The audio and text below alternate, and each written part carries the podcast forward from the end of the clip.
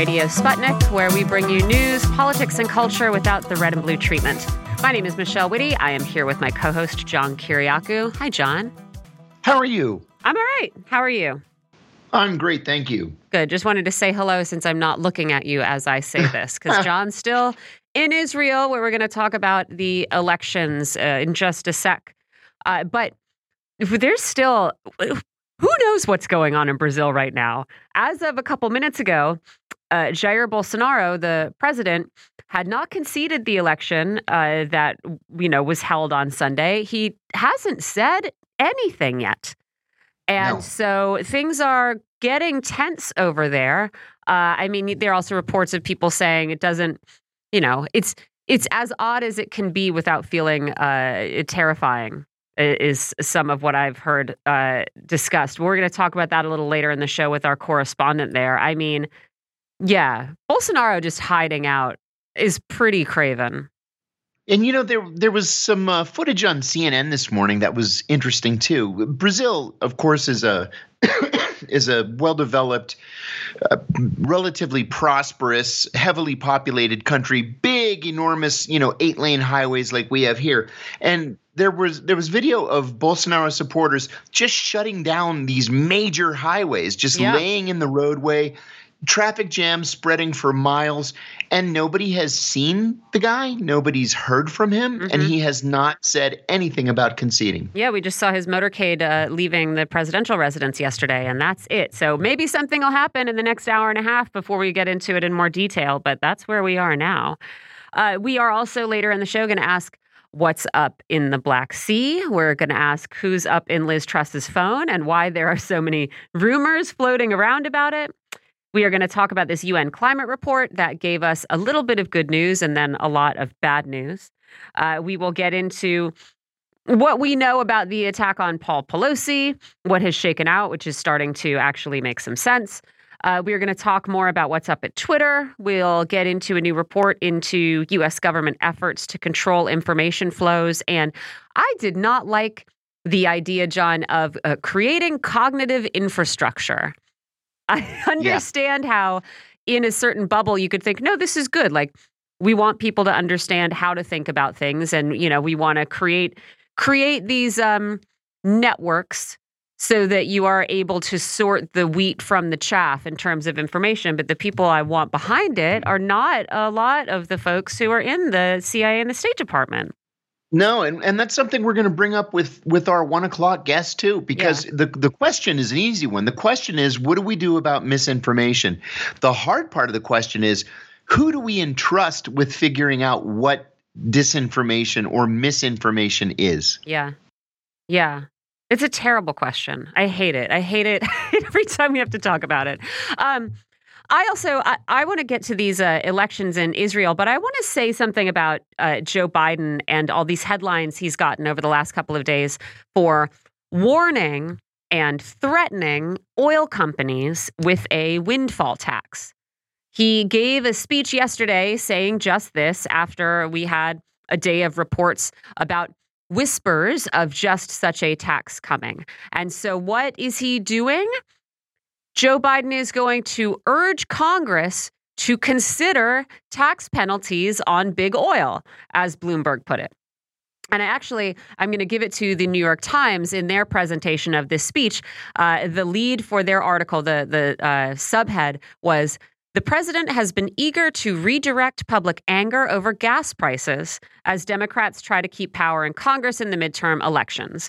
It then explained that the president's embrace of new taxes on the energy industry heartened liberals in his party who've been urging him to take action for months.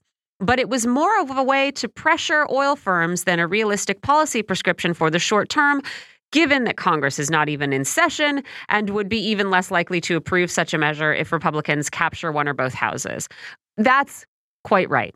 I mean, I don't want to have an unrealistic idea of what the president is able to do and the time frames in which he is able to work, but this is just go, Joe Biden wagging his finger again or tweeting, you know, better do something or else. And what has that gotten us so far? Absolutely nothing. This is two or three quarters in of reg- record profits for Yep. these oil Yep. companies. Other countries have already implemented these kinds of taxes. They did it months ago. And even the idea that Biden is going to be able to bring pressure with this statement is kind of questionable considering what the Times itself just said that Congress is not in session and if the GOP wins it's going to be an even tougher measure to get through. So we're back to he got a lot of headlines about this, you know, idea of, of redistributing wealth somehow, but the chances of it going anywhere are extremely slim, and it feels like ju- nothing but politics. And you know what's sad about it too, Michelle, is that it even looks like it's just it's just eh, closing the barn door after the animals get out kind of politics. Yeah. People aren't stupid. They know the election is a week from tomorrow. They know that uh, they the people the American voter reads the same polls that, that we do Mhm. and they see that that everybody's blaming Joe Biden for inflation. Everybody's blaming Joe Biden for high oil prices. Even if Joe Biden, you know, shouldn't shoulder all the blame. But it's No. a little late in the game to start, you know, trying to distract people. And again, the UK instituted this windfall tax in May, right? This is not the first quarter of incredible profits for these companies. It is at least the second. I'm pretty sure it's the the third, right? Of of record breaking uh, money making for these guys. And again, how long has Joe Biden been uh, vaguely threatening action or imploring these companies to find their patriotism? Like it's just outrageous. And yeah, now he decides he's going to apply real pressure at a time when that real pressure, everyone knows it's non existent. If he was going to do a windfall tax, do it while you have nominal control of the government. Ah, it, I'm insulted by it. It makes me mad. It, this kind of crap really, uh, it it feels again, it it feels like you're being treated like you're stupid. I don't like it. Oh yeah, it's very cynical. Yeah. It's very cynical and people are going to see right through it.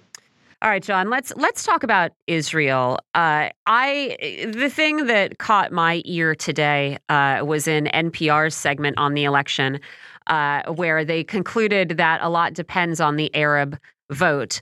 Uh, which to me smacks of the refrain of, you know, do you want more? Well, vote harder that we get in the US. And I feel like it is probably as disingenuous. And so I wonder, you know, do you think this is true that the, a lot of the outcome of this election is going to come down to how and whether Israeli Arabs vote? And what do they have to vote for? See, that's the that's the question right there. Um, Haaretz has been pushing this line the last two days, saying that uh, that Arab turnout is traditionally less than Jewish turnout, and that Jews turn out at about sixty-five percent, Arabs at about forty-five percent. They said today that if Arab turnout was above forty-five percent, it would be impossible or almost impossible for Benjamin Netanyahu to cobble together a coalition. But if turnout among Arabs was below 45% today, that it would be almost impossible to defeat Benjamin Netanyahu. I, I mentioned on Fault Lines this morning that I got up early. I got up before polls opened. I went all over Jerusalem just to sort of get a lay of the land. You wouldn't know that there was an election today. Nobody's out there in the streets. There were no lines at the polling stations, almost no political advertising at all. And then Haaretz went on to say that uh, by midday, it appeared that Arab turnout was significantly lower than it was in the last two elections. So my guess is, well, this is really Haaretz's guess. Uh, you need 61 seats in the 120 member Knesset to win.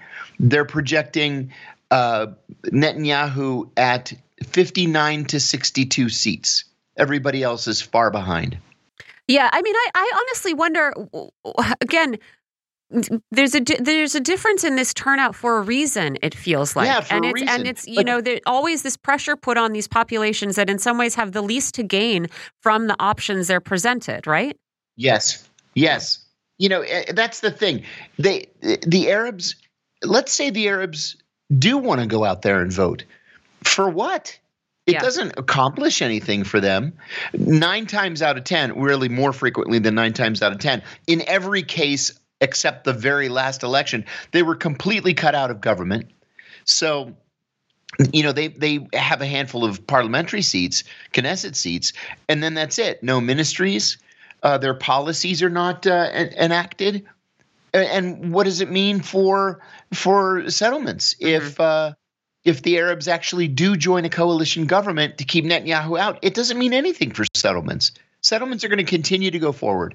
And so the Arabs feel frustrated. Uh, they feel belittled. They feel cut out of the process. And uh, so why vote?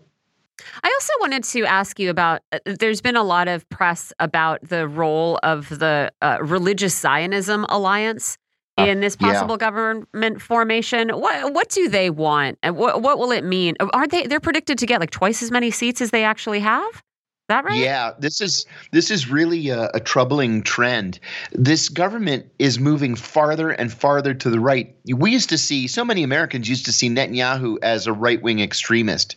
Now he's just in the mainstream, you know, conservative movement, and you've got these these new or newer religious parties, religious slash Zionist parties you know, time used to be when the really religious types were not Zionists because mm-hmm. it was up to God to decide when the state of Israel should be an actual state. Right. Um, but that's changed. And so now you have a lot of right wing extremists who are also Zionists, who are militantly anti uh, Palestinian, and they're going to do very, very well in this election. One of the other surprises uh, was um, the, the Israeli electoral law is such that in order to be represented in the Knesset, you have to win three and a quarter percent of the vote. Here you've got the Labor Party, which has governed Israel for much of its existence, and the um, the Meretz Party, which is the other left of center party. Neither one of them is even polling three and a quarter percent. So it, it may be that there are no uh, leftists or progressives in this new Knesset. I just it's going to be a battle between the far right and the slightly less far right. Glorious.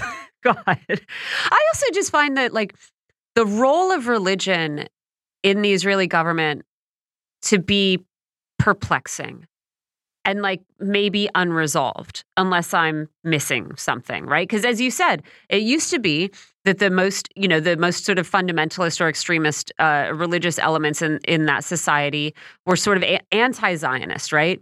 Again, right. A- as you said, now of course you have this convergence of far far right uh, politics and religion, but it's also like I don't know. It still feels to me kind of unresolved as to what is the role of religion and what is the role of like uh, this vaguer idea of cultural identity in who right. is um, a priority in Israel, right? Because if right. it's just religion, you know, it seems like it should be pretty easy for, for example, Ethiopian Jews to to migrate to Israel, but that's not necessarily the case.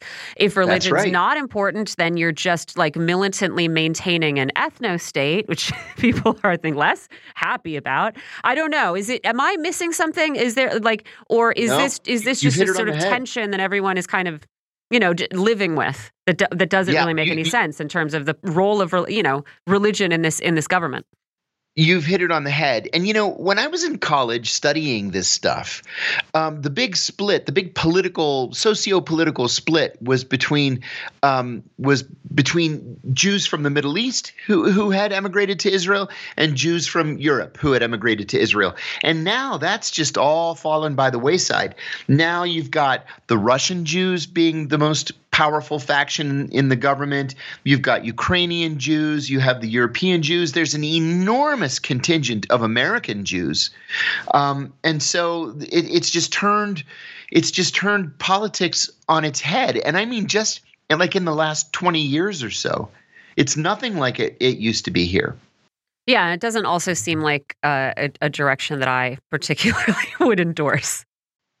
No, and one of the things that that I have realized in spades is there is no such thing as the two state solution. It's just not even a part of the conversation here. Yeah. We talk about it in the United States, but literally nobody is talking about it here. And only one political party still advocates for a two, uh, a two uh, state solution. And they're not even going to make it into the Knesset this time. What is the what is taking its place? Because I agree. I agree with you. The two state solution is an idea that has been dead for a long time. The United States clings to it because we want to uh, appear to be, uh, you know, fair and Right. appear to have some kind of plan. But has anything taken its place other than uh, we're just going to avert our eyes as Palestinians are sort of slowly genocided, right? Because I can't imagine the two state solution. Ha- I can't imagine most of the people who have abandoned that idea are embracing a one state solution in, in which uh, Palestinians, you know, s- six million Palestinians are uh, voting members of this country. Yeah, uh, you're right. You know, you'll you'll hear a little bit about about the idea that has worked, for example, in Bosnia Herzegovina, where you know it looks like a checkerboard. This part's Bosnian, this part's Herzegovinian, this part is Serbian or Republika Srpska or whatever they're calling themselves now, um, and that would be sort of the model for Israel, where So it's sort of self determination by county, kind of. or or even by settlement, even smaller than by county.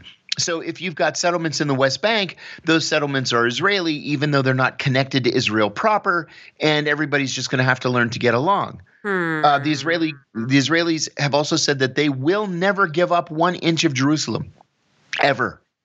And so that's a non-starter because the Palestinian position was and always has been that a Palestinian state should have, will have East Jerusalem as its capital. But so surely Israelis who do not wish to have a Palestinian state next door are also going to balk at the idea of having a Palestinian neighborhood next door that operates by its own rules that are not their rules, right? If they are different governing systems. So again, it Absolutely goes back to we're just going to avert our eyes while uh, Gaza becomes unlivable and we slowly force everyone into exile or death. I, t- I talked to a guy yesterday. Uh, he's an American Jew. He looked to be about 70 years old, born and raised in Brooklyn, emigrated here with his family about 10 years ago. And he told me, looked me right in the eye, and told me with a completely straight face that there is no such thing as a Palestinian. Yeah. You know, there are Jordanians, there are Lebanese, there's no such thing as a Palestinian. So who are all those people? They're, they're Jordanians, and they should be Jordan's problem. Okay.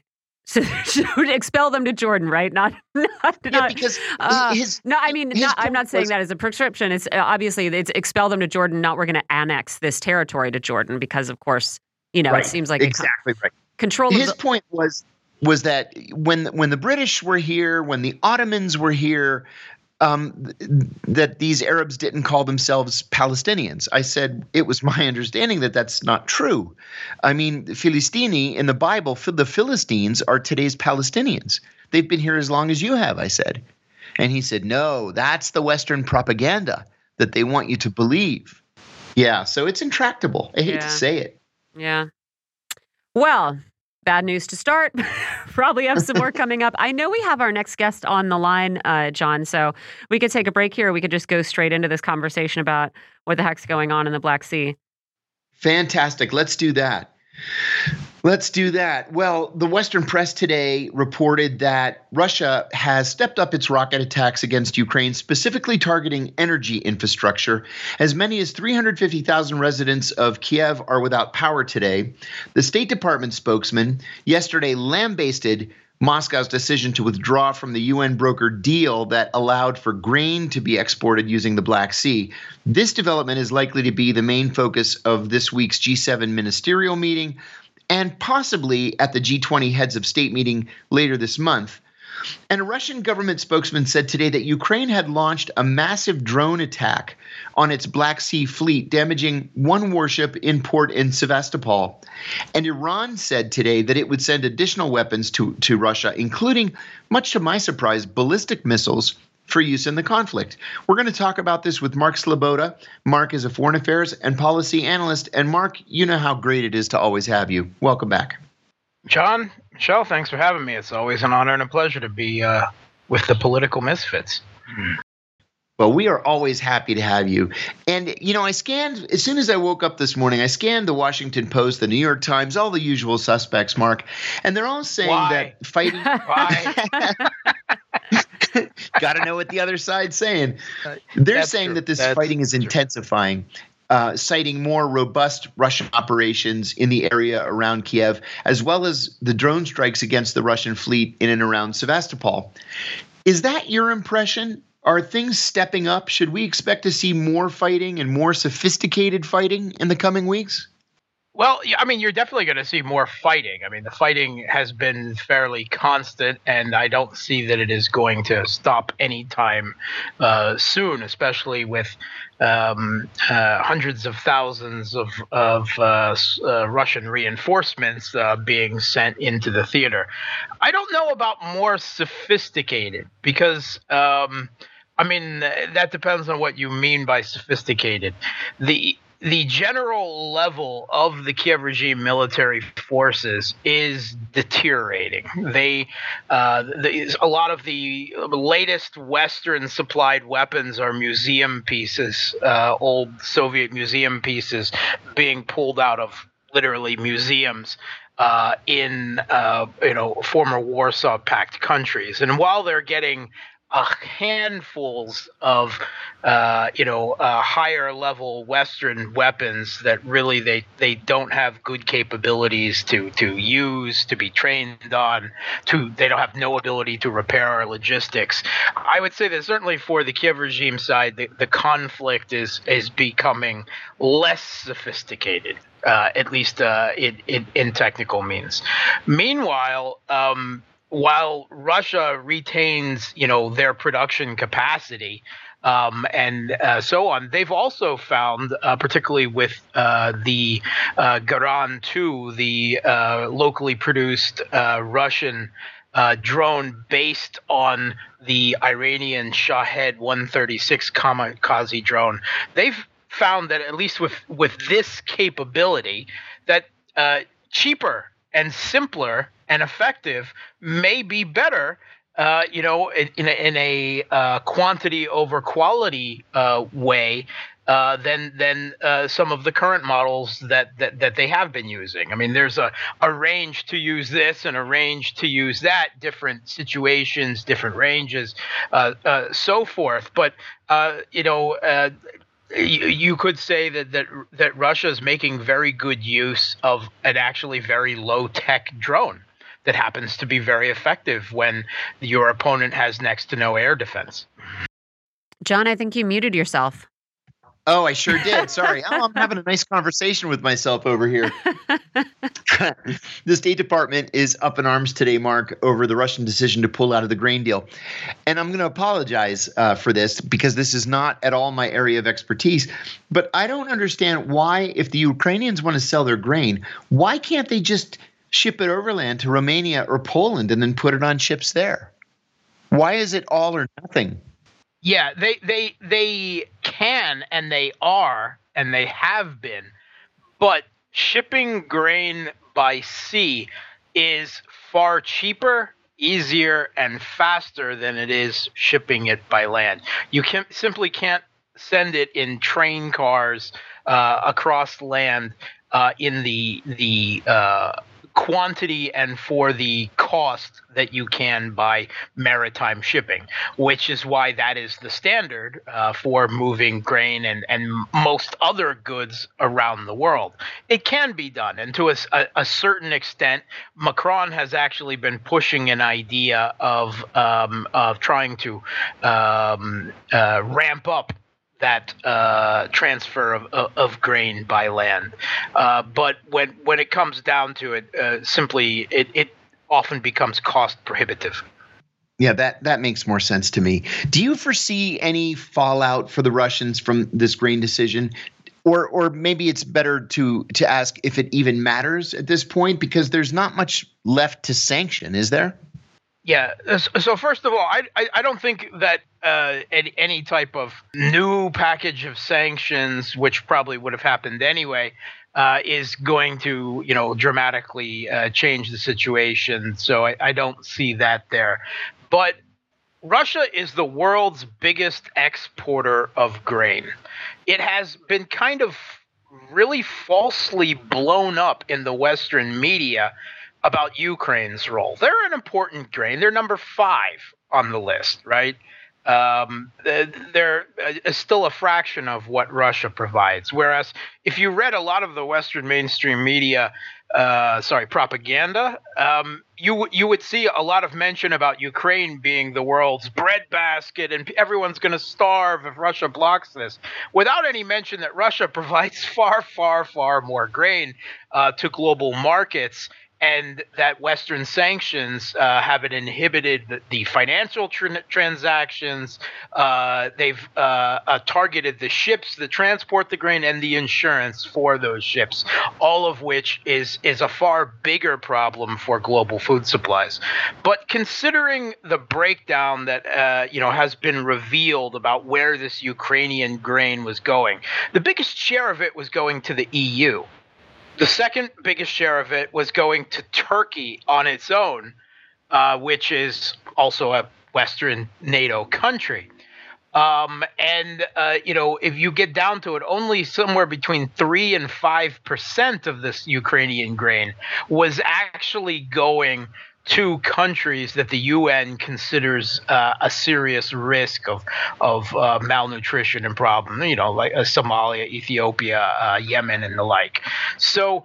The biggest consequence of Russia pulling out of this decision, assuming that the grain flow from Ukraine stops, because that's not necessarily uh, set in stone at this moment. Uh, it depends on what Russia does. It depends on what the insurance carriers decide is an acceptable risk. But the biggest effect is that um, the EU has basically been using this grain deal to lower inflation and the cost of food in the EU. It is actually uh, likely to see a higher increase in food prices and inflation in the EU as a result if the flow of grain from Ukraine stops. That may be the biggest effect. My goodness, I, I didn't know that at all, but it makes perfect sense to me. Hey, tell us about these Ukrainian drone strikes against the Russian Black Sea Fleet. Apparently, one ship was damaged, but what does a wave of attacks like this mean for the Russian Navy? And perhaps even more importantly, can the Ukrainians keep something like this up? Okay, so um, this uh, attack uh, consisted of nine aerial and seven maritime suicide drones packed with explosives.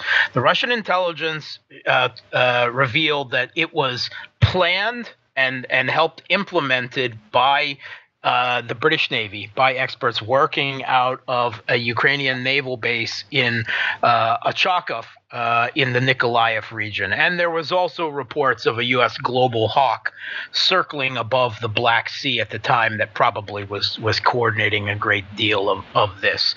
Um, it seems likely that Russia had wind that this attack was going to take place and allowed it to take place under controlled conditions.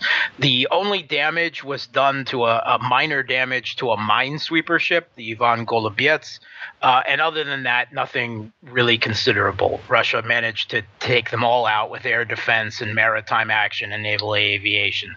Um, and the release of the intelligence about the British being involved just within a few hours seems to hint that Russia allowed this because they were already unhappy with the grain deal because uh, the basically the West had not lived up to what was promised to Russia, uh, um, uh, removing some of the sanctions against the insurance and ships used to transport fertilizer. Um, the EU did this, but only with regards to the fertilizer going to them not with regards to Russian fertilizer being sent to Africa and the rest of the world. So once again, the, the EU's greedy and rapacious nature uh, reared its head. They don't give a fig about the Africans. Uh, they were more concerned about their own interests. So Russia felt that the West wasn't living up to their end of this deal, and they were already planning not to extend it uh, when it came up for renewal on November 19th, just a couple weeks away. So I think they let this happen under control controlled conditions. Um, can this be kept up? Well, the base that was being used uh, in coordination with the British um, uh, in uh, Ochakov was hit very heavily by cruise missiles the other night, and it essentially no longer exists. Um, so um, I have doubts. I have no no doubts that they will continue to cook up high propaganda value, low strategic importance uh, stunts. Um, you know, you can always find vulnerabilities, but will those be vulnerabilities that'll change the course of the conflict? No. We've been seeing a great deal of press here in the US about Iran's military relationship with Russia. And our producer, um, uh, Ben just showed us a tweet saying that Saudi Arabia is sharing intelligence with the U.S., warning of an imminent Iran attack. So, tell us about Iran's relationship with Russia militarily. The Russians have long been major arms manufacturers. Why do they need Iranian weapons? Okay, so I mean the the the strict close strategic partnership that has developed between Russia and Iran didn't exist until just a few years ago. And they've been pushed into this as well as with China. Uh, they, they, regularly now do annual naval drills um, uh, in. Uh, between the Persian Gulf and the Indian Sea, Russia, China, and Iran all together. And Russia became much more familiar in a working relationship with Iran and Syria, which is where they got to see the capabilities of Iranian dis- drones on display. Um, no one world military has all the answers and all the tools. And the Iranians have been really quite ingenious at developing, uh, you know, uh, relatively, shall we say, asymmetric cheap weapons with limited resources because of the amount of sanctions that have been leveled against them for so long to good effect. And they, they actually have one of the largest uh, and diverse range of short and medium range ballistic missiles in, in the Middle East. Uh, they have a quite capable military, and a lot of Western propaganda really uh, intentionally, I believe, downplays their military and strategic uh, strength. Um, and that's a, a, big misnomer. These particular drones, I you know, I don't like the term game changer, but their big advantages is they're driven by a propeller, right? These can be things can it's a bit of an exaggeration, but you could theoretically put one of these things together off of parts from Alibaba, right? um, they um, and and because of this, they carry very little fuel, but they're still able to travel immense distances. Their operative range might be up to fifteen hundred kilometers, and they can be fired in swarms, right? Um, uh, because they cost less than, possibly significantly less than twenty thousand dollars a pop um, which means that it is far, far, far more expensive to shoot them down than it is to produce them. And reportedly, what Russia actually got was the rights to produce the designs and the rights to produce them in Russia, and they've replaced the internal guidance system with Russia's GLONASS system, which it, it allows for even improved uh, accuracy and no chance of signal tampering with a, um, a commercial GPS system. Um, and and Russia has has had great success with them. Um, and uh, you know that's a feather in the cap of Iran, uh, uh, quite seriously. Russia, of course, has a big range of their own. But like the US, they tended towards more expensive, more technical variants. And they discovered that for the particular usage here, cheap and mass producible, but still effective, might be a, a, an important tool in the toolbox. And that's what they've become. Russia continues to use their own Lancets and Cubs, their own variants of suicide drones. But uh, this is uh, an important addition, and they've made good use of it. And they can keep doing it ad nauseum because they're so cheap and so easy to produce. Whereas Ukraine re- require, you know, they've gotten some uh, Switchblade um, kamikaze drones provided by the U.S. in limited quantities, right. but they've proven much less effective and they're far more expensive. Uh, so, um, what, you know. Mm-hmm. Uh, I'm sorry to interrupt you. What about these yeah. these ballistic missiles that the Iranians are apparently selling uh, Russia or or giving to Russia? I didn't even know that the Iranians had ballistic missiles unless we're talking about short range missiles. Why yeah. do the Russians yeah, need those? Yeah, these are uh, sh- they're short and medium range uh, ballistic missiles. Like I said, Iran actually has a pretty substantial and diverse range of ballistic missiles, one of the, the biggest in the Middle East. Uh, they're looking at the Fateh uh, 110 and the uh, Zolfaghar uh, which are uh, respectively 300 kilometer and 700 kilometers. So those are short range, but that's that's already a pretty significant range for these. Russia's been using a lot of its own ballistic missiles, and it's been using these Geran 2 Shahed 136 drones basically as cheap ballistic missiles rather than using them as loitering munitions. But because of the new strategy they've developed on uh, quantity uh, I think is important at this at this point. And they still want to keep a reserve of their better equipment, including their own cruise missiles, uh, in reserve in case of direct conflict with NATO breaks out. So they're giving themselves some added precision strike capability in terms of quantity if this deal turns out to be true. And it's a smart move. They're facing the combined economic and military might of all of NATO at this point. Can you really begrudge them from from taking uh, a few pieces from uh, a willing strategic partner who is also a sanctioned adversary of the West? No. I wanted to ask you too about uh, a report in the Washington Post today saying that uniformed U.S. personnel are in Ukraine, apparently providing training and advice to the Ukrainian military. The U.S. did this at the beginning of the Vietnam War, too. Before we sent combat troops, of course, we sent thousands and thousands of advisors. They were also uniformed. Is there anything that we should take from this announcement, or is this just business as usual? Yeah, this is mission creep. You should not just take this as business as you. I mean, it is business as usual for Americans in conflicts going back to Vietnam, but this is not uh, a light thing. This was intentionally leaked as part of a, you know, um, narrative shift towards direct U.S. intervention in the conflict, which is probably coming somewhere down the road. First, we heard that the CIA were on the ground. Then we heard that it's CIA, special forces, European uh, paramilitary, uh, or sorry, um, uh, commandos uh, on the ground uh, in Ukraine. Now we're hearing about uh, officially, right, from anonymous sources, right, meaning they, it was an intentional leak uh, to the press about uniformed U.S. troops. And supposedly, what they're doing, according to the Washington Post, Post is inspecting U.S. weapon caches that they have provided. Um, they say, oh, of course they're not going anywhere near the conflict. I mean, but you know, we heard the same thing when the U.S. first went into Syria. We heard it when the U.S. Uh, went into Vietnam, and we all know where this leads.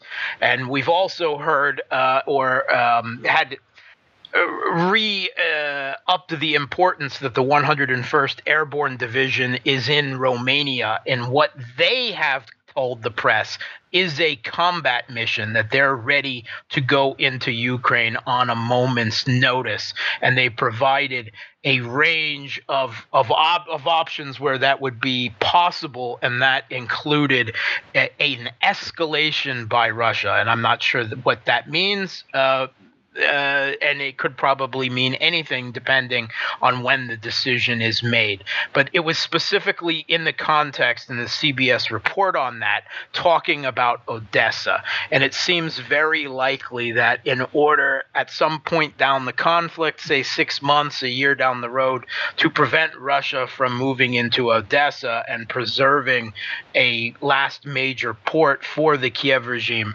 that Russia, that the U.S. may send the 101st Airborne as kind of a human tripwire force into Odessa. Uh, probably at the same time we would see Poles go in into the conflict. Uh, we we've already seen thousands of them, but these would then be official uniformed uh, Polish troops. I see that as a strong possibility moving forward, and this is part of the creep the narrative creep to getting it to where people have accepted that the conditions have changed from Biden saying no boots on the ground to, well, we got a few boots, but they're only doing this to, yeah, we got a few boots to, uh, we're at war with Russia. Mark, uh, one last question, and I, I realize that we're pressed for time, so I apologize for that. But um, our producer Ben just forwarded to us this breaking news. Uh, it's being reported now by the Wall Street Journal saying Saudi Arabia has shared intelligence with the U.S. warning of an imminent attack from Iran on targets in the kingdom, putting the U.S. military and others in the Middle East on an elevated level of alert. Uh, this is apparently to distract uh, from Iran's domestic protests. They say they have specific intelligence saying that there will be attacks on Saudi Arabia and on targets in northern Iraq, specifically Erbil, up in the Kurdish uh, the Kurdish north. Can you comment on this at all? Give us your thoughts. Does this sound plausible to you? Uh, when it comes to the Middle East, anything is plausible, but is it likely? Um, I think that this is probably more disinformation coming out of Saudi Arabia. Uh, at at uh, you know the first glance, they have a habit of hyping up the perceived Iranian threat to them because of you know the protracted nature of uh, the conflict of their genocidal conflict, the invasion and conflict in Yemen. But anything is possible. Uh, I haven't heard anything about any military moves from Iran in the past few days, but uh, you know we wouldn't necessarily hear it either. So, like you, I will be uh, uh, waiting. Um, but the idea that they might do it to distract from some protests in Iran, that that part definitely smacks of of uh, uh, of, of a propaganda effort. That was the voice of Mark Sleboda. Mark is a foreign affairs and policy analyst. We're happy to have him join us. Thanks for being with us, Mark. You're listening to Political Misfits on Radio Sputnik. We're going to take a very short break and come back, so stay tuned.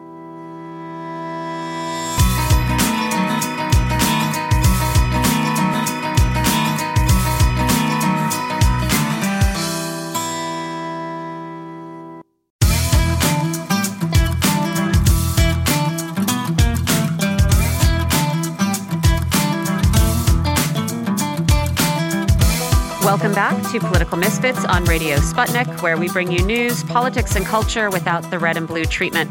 I'm Michelle Witte. I'm here with John Kiriakou, and we're diving right into a report from UN climate change uh, that brought some good news, some bad news last week. Uh, it showed that though the rate of increase of greenhouse gas emissions has slowed, no country is doing enough to hold the planet to a 1.5 degrees Celsius increase in temperature, and instead we remain on track for a 2.5 degree increase. The report also said that though all the countries at the COP26 conference agreed to update their climate strategies, um, and I think that means all 193 parties to the Paris Agreement, only 24 had. Only 24 countries bothered to revise the plans that they had put on paper, which is a pretty grim result, I think. Uh, we are joined now by Tina Landis.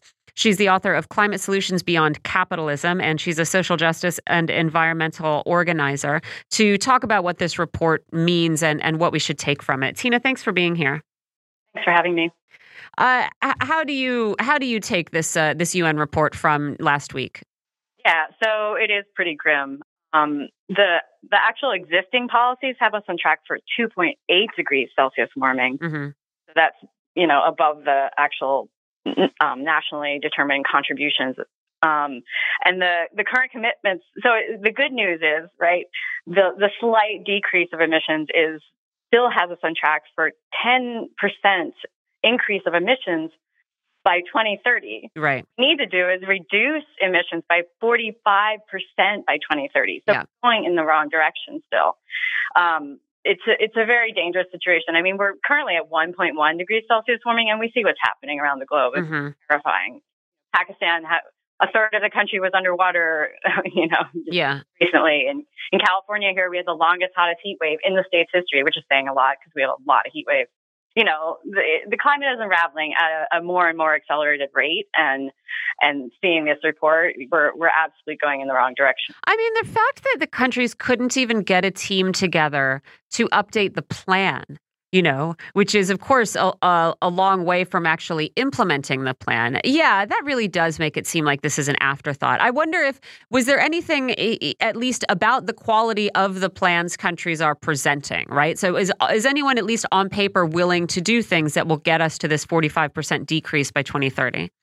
I mean, of all the plans that were actually updated, I believe from what I read, only Australia has actually made a stronger commitment. The resubmitted the same plan as last year. Um, so you got to take that into account as well. yeah. yeah. I mean, it's just, it's just like, it's impossible. I mean, it, what I say in my book, Climate Solutions Beyond Capitalism, is, is that capitalism is the cause of the problem. And, and how do you address this in this free market system, right? There's no, there's no plan of how to implement these things. You can say, yeah, we're going to do this and this and this, but without government control over industry, how do you actually get there?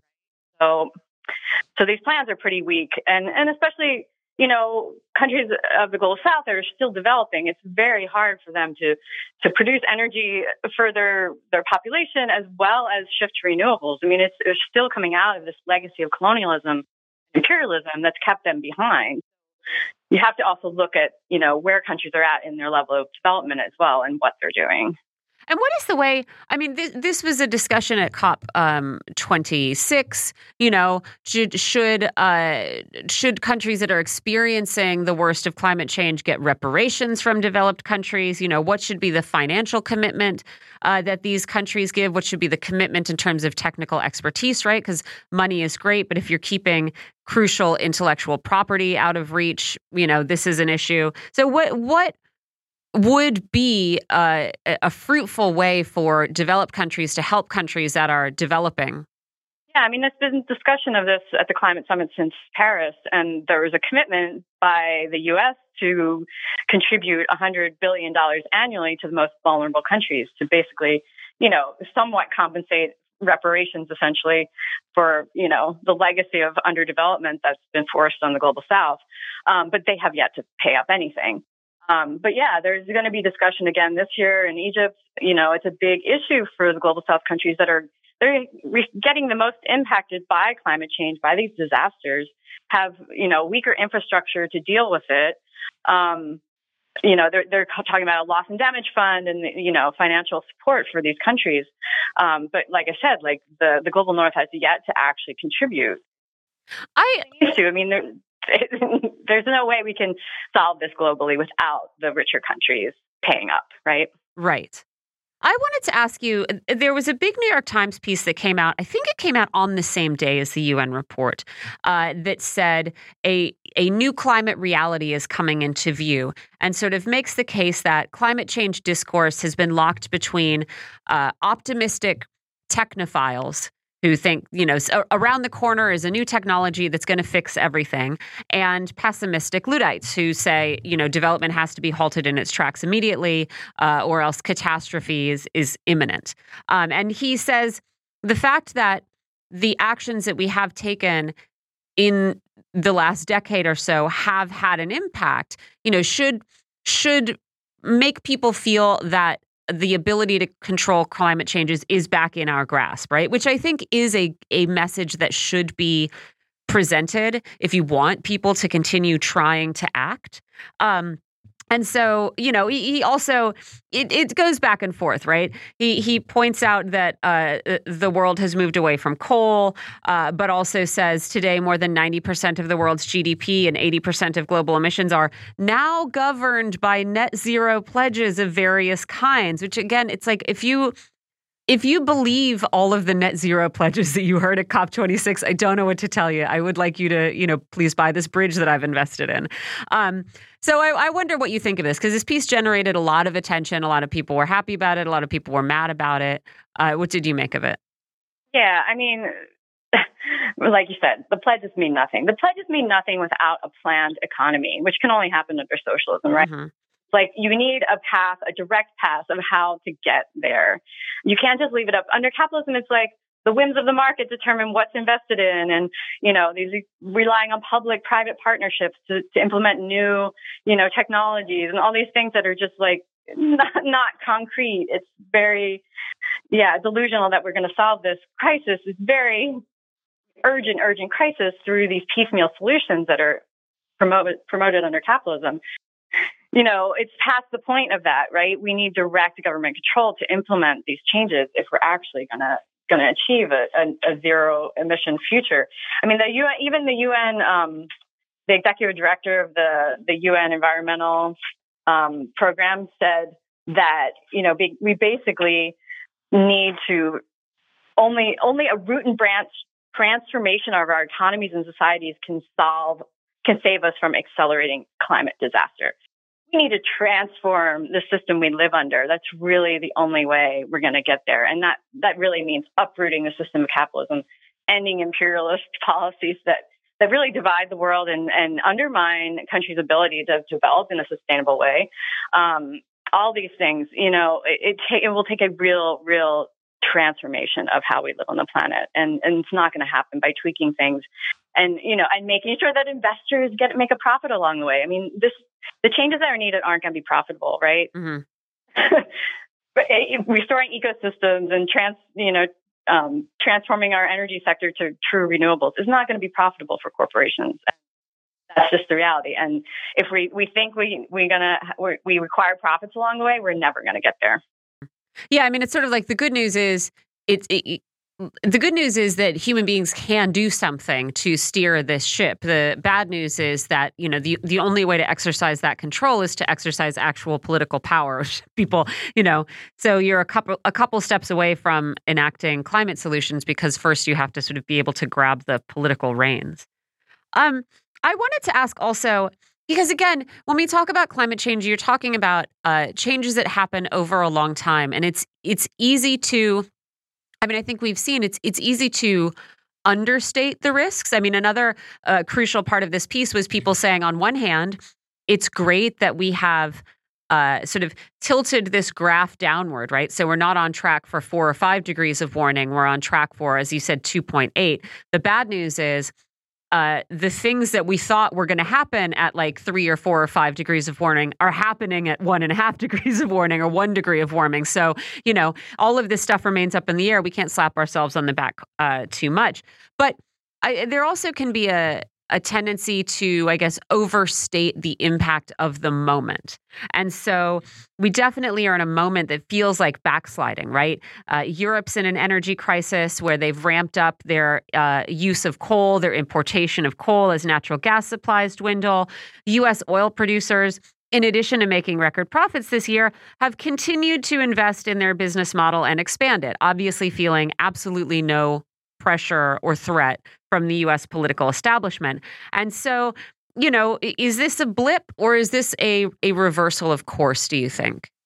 Yeah, I mean, the trajectory is still going in the same direction. We're still headed towards catastrophe. Yeah. yeah, it's hard to see the big picture sometimes. And also, like, clients, climate scientists don't even have a grasp on how quickly all this will unfold because we've never experienced this, right? And the, the Earth systems, planetary systems are so complex it's really hard to know how quickly things will unravel. But we know they're unraveling very quickly. As we can see with, you know, accelerating disasters and temperatures rising each year and all these things. So, you know, it's in our best interest to act as quickly as possible. And yeah, the, you know, the U.S. the Inflation Reduction Act is a hand, is really a handout to oil and gas companies. It's with some little tweaks of like incentives for corporations to shift to renewables or incentives for you know clean energy. Um, but it's not enough. I mean it's it's really still the business as usual um, in a lot of ways. And and you know like the whole crisis, energy crisis in europe is because of us imperialism because of the sanctions. Because all these things you know these political maneuvers by the us to to stay the top dog of the world, right? That's whole, that's not only holding the whole world back, but also even Europe, even their imperialist partners are now having to backtrack on their plans for clean energy because they're desperate to just, you know, keep people from freezing to death. Yeah. Right. Um, so we need, yeah, it's like we need to, we need to change the system. We, this is why we need a mass, mass people's movement that threatens the continued profits of the oil companies, of the banks, of the corporations, because the only way we're going to see change it's it's always progressive change always comes from the bottom, right? It always comes from the grassroots organizing and pressuring the governments of the world to do something. Um, So, yeah, it just speaks to why we need to continue organizing and why the climate justice movement needs to be anti imperialist. Do you see uh, climate concern as becoming a more effective uh, mobilizer of people towards some kind of organized politics, if that makes sense, right?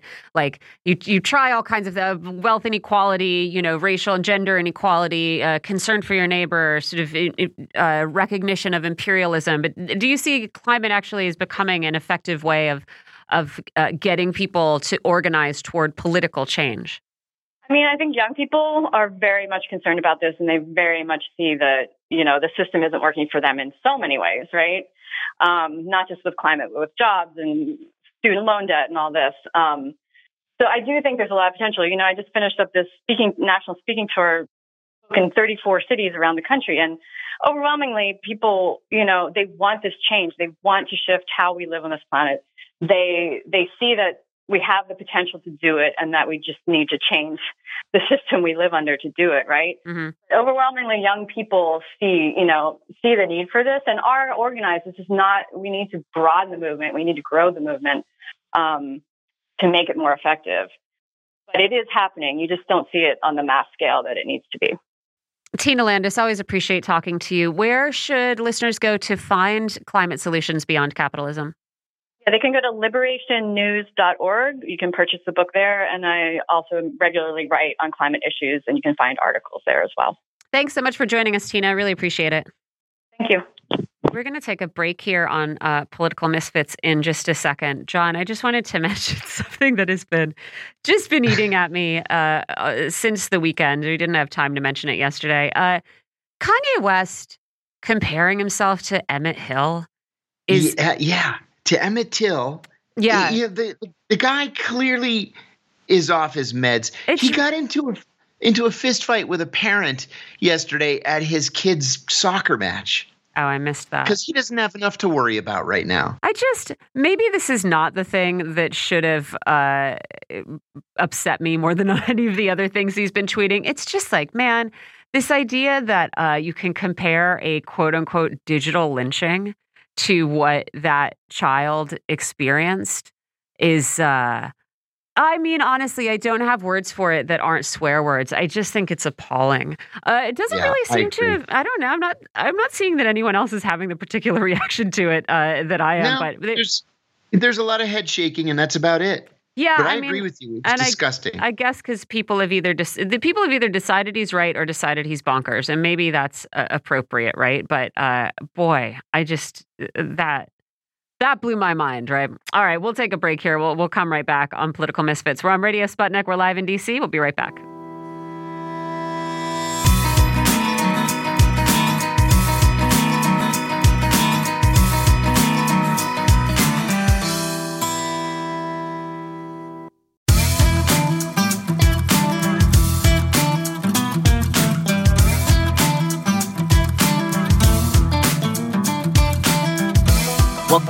Political Misfits on Radio Sputnik, where we bring you news, politics, and culture without the red and blue treatment. I'm John Kiriakou here with Michelle Witte. Federal prosecutors in San Francisco released a statement yesterday that included new information in a federal complaint about David DePape, the intruder who allegedly beat House Speaker Nancy Pelosi's husband Paul with a hammer after breaking into their San Francisco home. The affidavit that accompanies the complaint should set aside the myriad of conspiracy theories that have come since the attack, many of them perpetuated by right wing media, Twitter, and Facebook.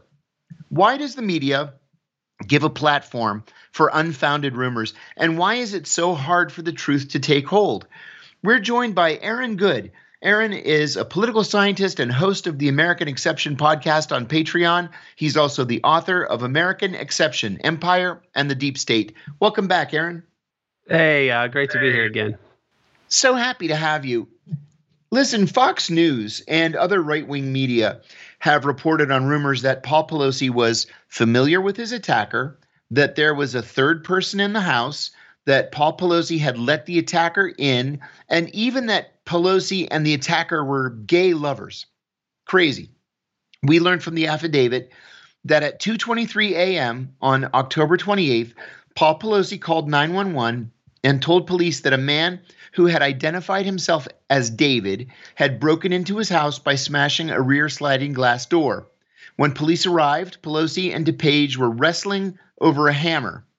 Police ordered them to drop the hammer, and when Pelosi let it go, DePape hit him in the head with it in full view of the cops and knocked him unconscious. Later, the affidavit says that DePape had repeatedly shouted, Where's Nancy? and said that he intended to tie Nancy Pelosi to a chair with zip ties and break her kneecaps. DePape is a right wing extremist and QAnon follower who made no secret of his beliefs. So, how have we gotten to a point where facts mean nothing to so many Americans? Have you seen any parallels to this truth free zone in your research? Well, you know, this is, I believe, a consequence of a lot of, of decades of very strange uh, political events in the U.S. and around the world, and a lot of it, I, I think, I mean, this is kind of my my wheelhouse in a way. Not these like odd individual one-off kind of events, but really the I, the the state and the clandestine state, and then actual conspiracies versus conspiracy theories and conspiracy theories that are dubious versus conspiracy theories that are very plausible and substantiated. I think that when something like this happens, uh, there's going to be a, because nobody really trusts the um, mainstream media and the establishment anymore. There's always going to be a lot of uh, conjecture and speculation and uh, confusion in the initial reporting that uh, feeds a kind of uh, c- confusion and opportunism on the part of people out there who want to talk about some things or get clicks about this and that. Um, I mean, a part of the problem is that the people sus- when these things happen, it's there are reasonable suspicions that this could be some sort of element of the state producing some sort of terror spectacle in one way or the other, and I have no reason to think that like that's you know that there's evidence that that's what happened here. And yet there's a history of this of these sort of things happening um, in, in, ways that we find out the state's more involved later after the fact and there's never justice or accountability for it. Uh, this was even this was the case in europe with these cia created gladio units that carried out attacks like the piazza Fontana bombing to uh, you know move politics to the right and the um, this the the Bologna railway station. There was a bombing like that. It was blamed on like left wingers, but it was actually done by like right wing fascist organizations. Uh, there's the Aldo Moro assassination and the um, Olof Palme assassination. Weird things like that that never get adjudicated. And we know that the state has as its you know as its prerogative powers the ability to carry out covert operations with cover stories and lie about them for whatever reason.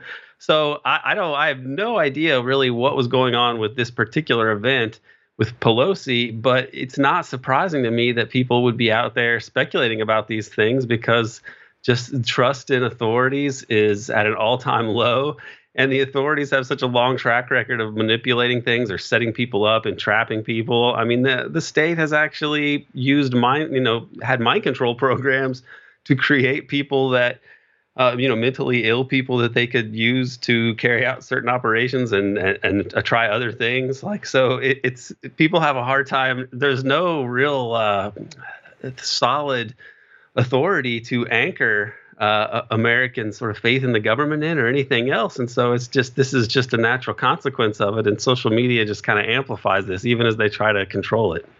That is a very, very good point. That we've gone through decades in our history especially the 50s, 60s, and 70s, where the CIA and others were doing these kinds of experiments, in many cases on human beings, and then never answered for it. Um, and you're right about assassinations too. I mean, we we know thanks to the the church committee. Uh, well, at least we have an idea thanks to the church committee about the kinds of uh, of assassinations that the CIA was involved in, or attempts that the CIA was involved in. So, yeah, I, I have to say, I think your analysis is right on. There's also been a lot of talk about whose politics are violent and whose politics aren't violent. I don't think it's right to say that politicians are always responsible for what their more bonkers supporters do. For example, Bernie Sanders can't be held responsible for the Steve Scalise shooting or the Port- Portland train stabbing. But I wonder if you see a difference in how our two major parties deal with their violent fringe. Republicans are openly courting QAnon, for example. I think the GOP would say that BLM is a violent wing of the Democratic Party. But Democrats have been tepid on any of their actual requests from the beginning. Is there a difference between actual understandable anger and fantasies that Donald Trump is some kind of an avenging angel? Are we missing something here if we if we treat this as a both sides issue? Well, it, it seems to be something that transcends the the partisan divide in the U.S. I mean, I think that that Dorner guy who uh, you know killed a whole lot of people years ago was a, a kind of generic liberal Democrat, which was the strangest thing of all. That he was basically like a pro DNC kind of like pro Obama guy. I, I mean, and then he he went and started killing everybody.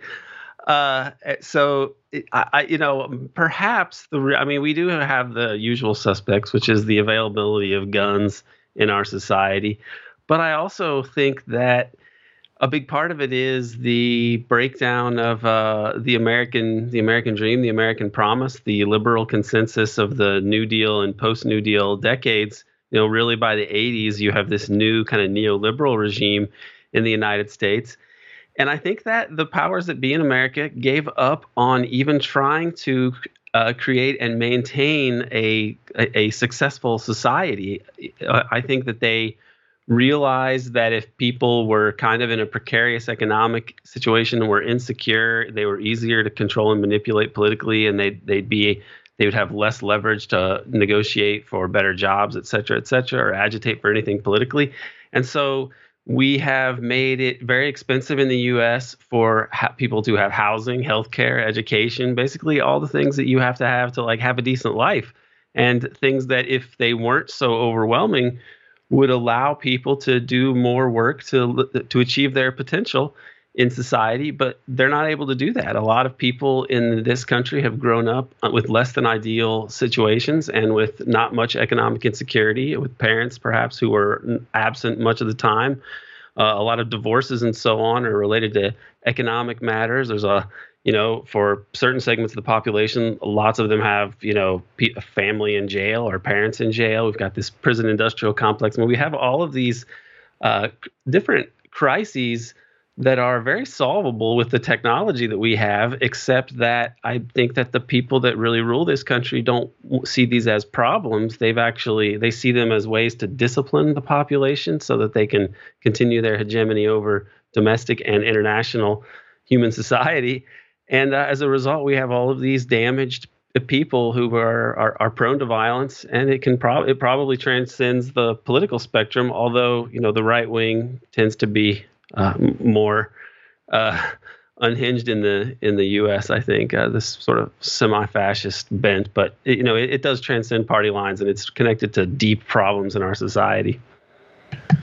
Without a doubt.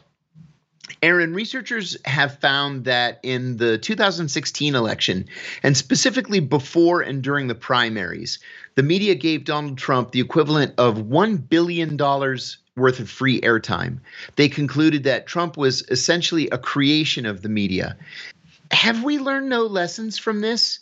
It seems to me, and I don't mean to sound harsh, but but any slob can roll out of bed and talk into a microphone, call it a podcast, and end up with millions of followers. Just look at what Steve Bannon does every day and so many other right wing extremists. How does this happen? Are most Americans really that gullible, do you think? Well, the the issue with Trump was bizarre, and I don't think that it was purely a faction uh, or a function of just the ratings. I think that there was a decision in 2016. I mean, this was in the Hillary emails uh, the, WikiLeaks released, where she says that we should encourage, we should really encourage our assets in the media to uh, amp- amplify these Pied Piper candidacies like Trump people who have no chance. They thought because Trump was so clownish, he'd be easiest to beat. So they encouraged their media assets to promote Trump. And that just happens to correspond to what did happen. The media gave a lot of free airtime. Uh, I've heard even more than $1 billion, but a billion is in the range that I've heard. It was like a billion or maybe multiple billions when you add up what the value of that airtime was.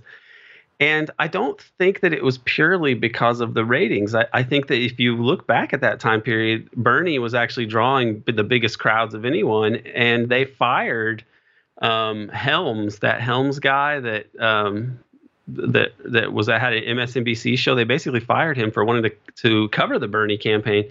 So I think part of it was that the establishment may have really just been thinking that Hillary was their, you know, Walt theirs and Wall Street's candidate of choice and that uh, by covering Trump, you're going to make him the story rather than Bernie. And they didn't really think that Bernie would have maybe the appeal that he did, and they wanted to make sure he didn't.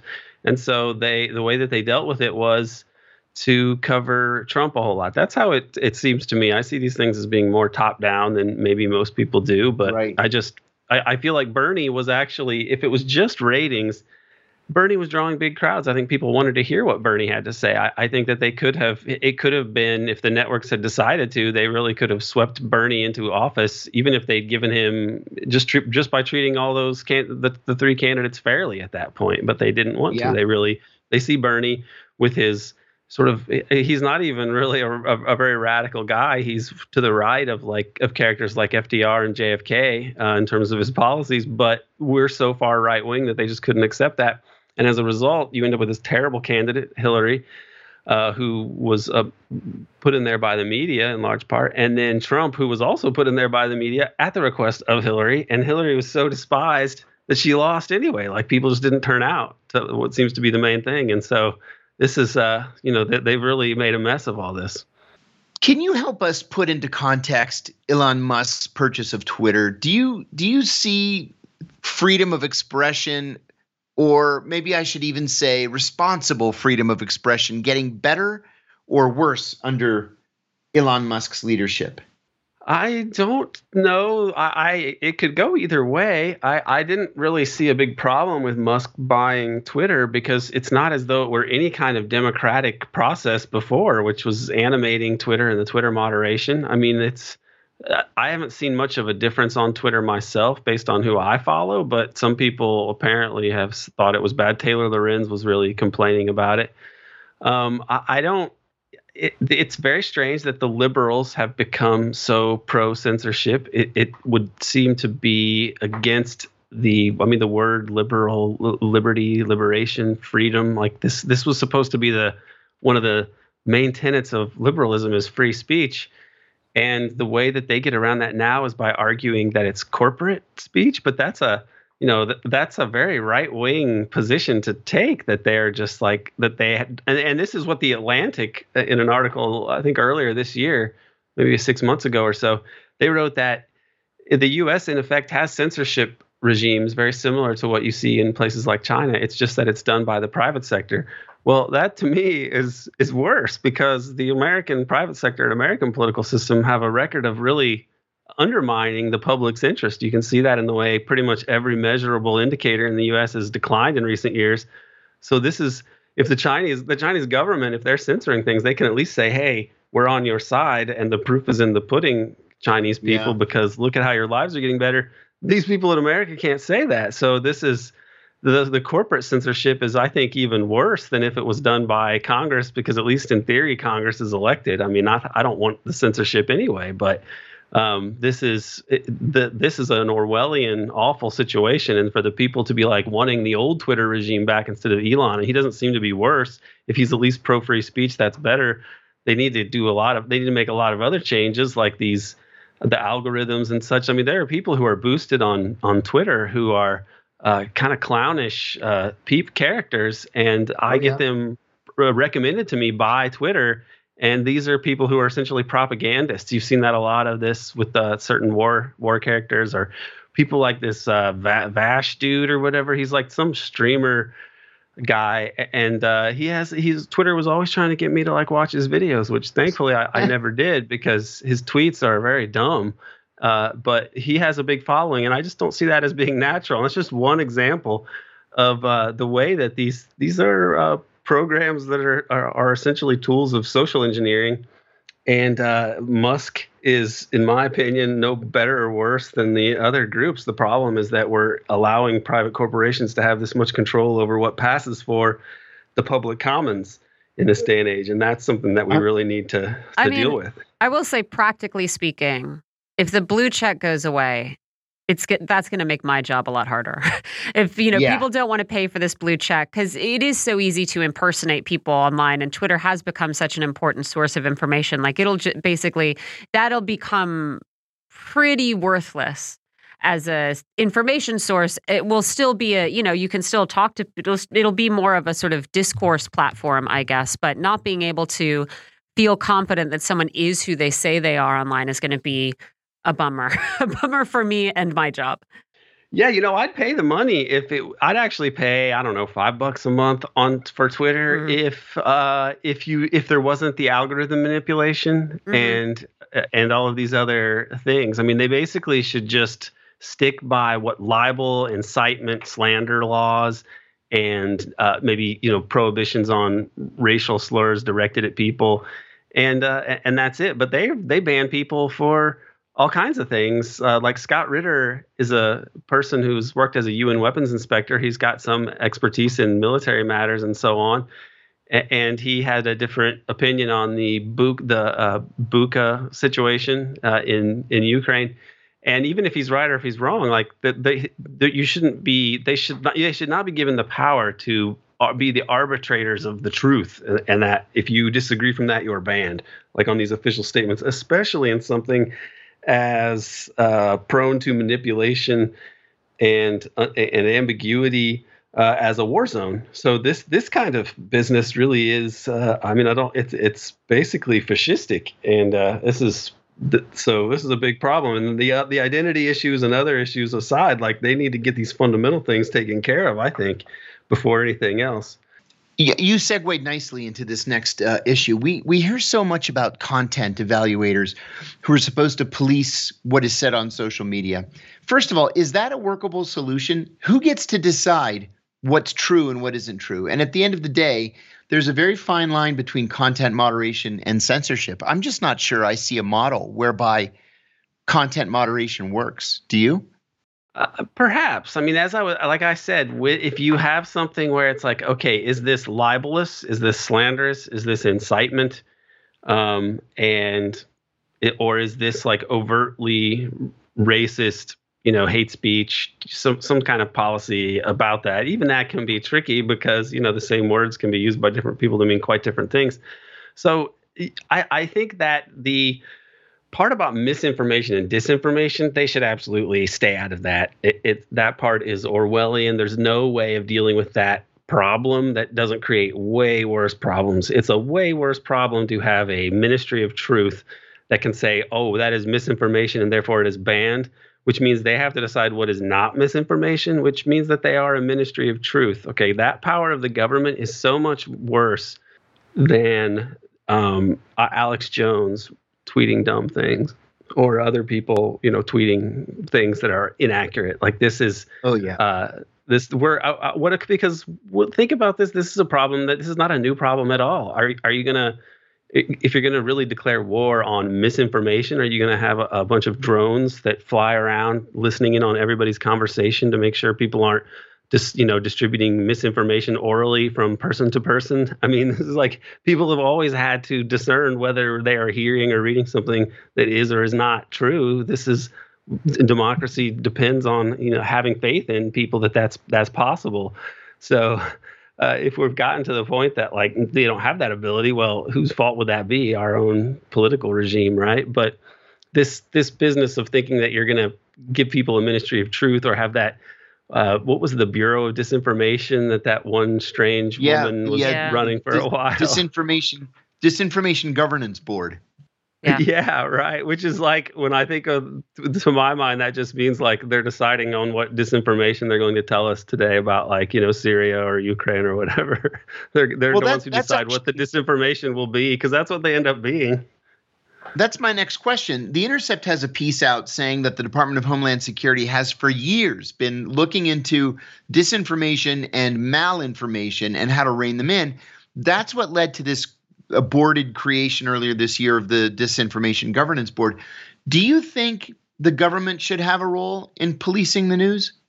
I mean, this they already have, and this is what people like me suspected all along. So this was like not surprising at all to me to find that. And I mean, I, I see this as, I mean, the intercept itself, I see them as basically an intelligence cutout. So they're they're I think that they could put oh, these yeah. things out to sort of give themselves some credibility, even as they're reporting on it. But that said, it's still noteworthy to look at what they've exposed here because um, this is uh, a, this is a real question for us. I mean, uh, the top-down management of our society is is has been done, I think, for imperial imperialist purposes. But that empire is kind of crumbling as we speak, and it's going to perhaps, if we can allow for U.S. hegemony to kind of uh, subside, we're going to be left with very dysfunctional institutions that no longer have the the free lunch that we were getting by virtue of our imperial position. So maybe in some way they are.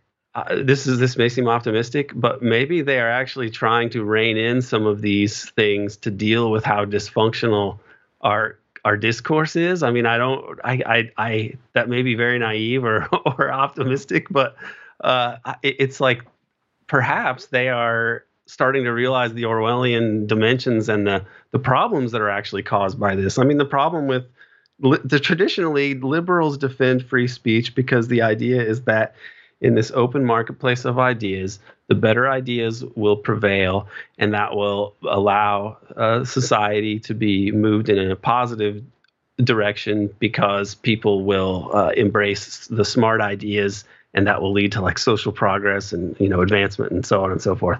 Well, they've really uh, crushed that in many ways, and we believe the common sense in America, quote unquote, is full of so many stupid ideas that have been put there by essentially PR flacks over the years, or the equivalent of them, to the point that they've hardened into like national myths about the greatness of capitalism and American exception exceptionalism and so on.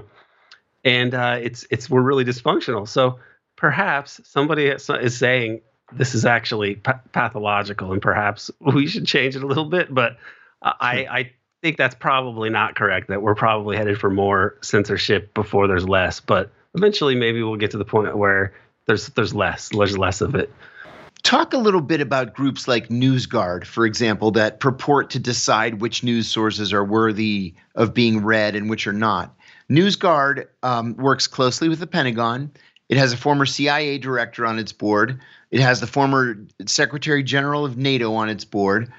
Uh, they've blackballed legitimate news sources like Consortium News, Mint Press News, The Gray Zone, simply because they don't like the content. Tell me, please, that groups like this are not the solution to this problem. Yeah, there that NewsGuard is uh, is a joke. I mean, it's it's horrendous uh, that they would that this would be able to get any traction at all. This is essentially Big Brother uh, telling you what is safe or not to consume. Uh, and they they do go after groups, and they go after groups that are not that, that aren't especially. I mean, they have, the the groups that they go after have a tiny, tiny, tiny fraction of the resources that the worst of their big corporate media networks have like CNN you know they like they they are so tiny I mean I know people that write for these places like and work for these work at these places uh, at Consortium News, Mint Press, Gray Zone, and they are they they have so little to work with. It, to me, it shows just how afraid they are. Uh, it, to it's to me. I mean, I I wrote this book on the U.S. Empire, and the amount of as for my dissertation, the amount of I, information about the the criminal nature of the the U.S. Empire and the uh, amount of of of uh, just really exploitative chicanery that they have employed over decades since the end of the World War II is really uh, astounding and overwhelming.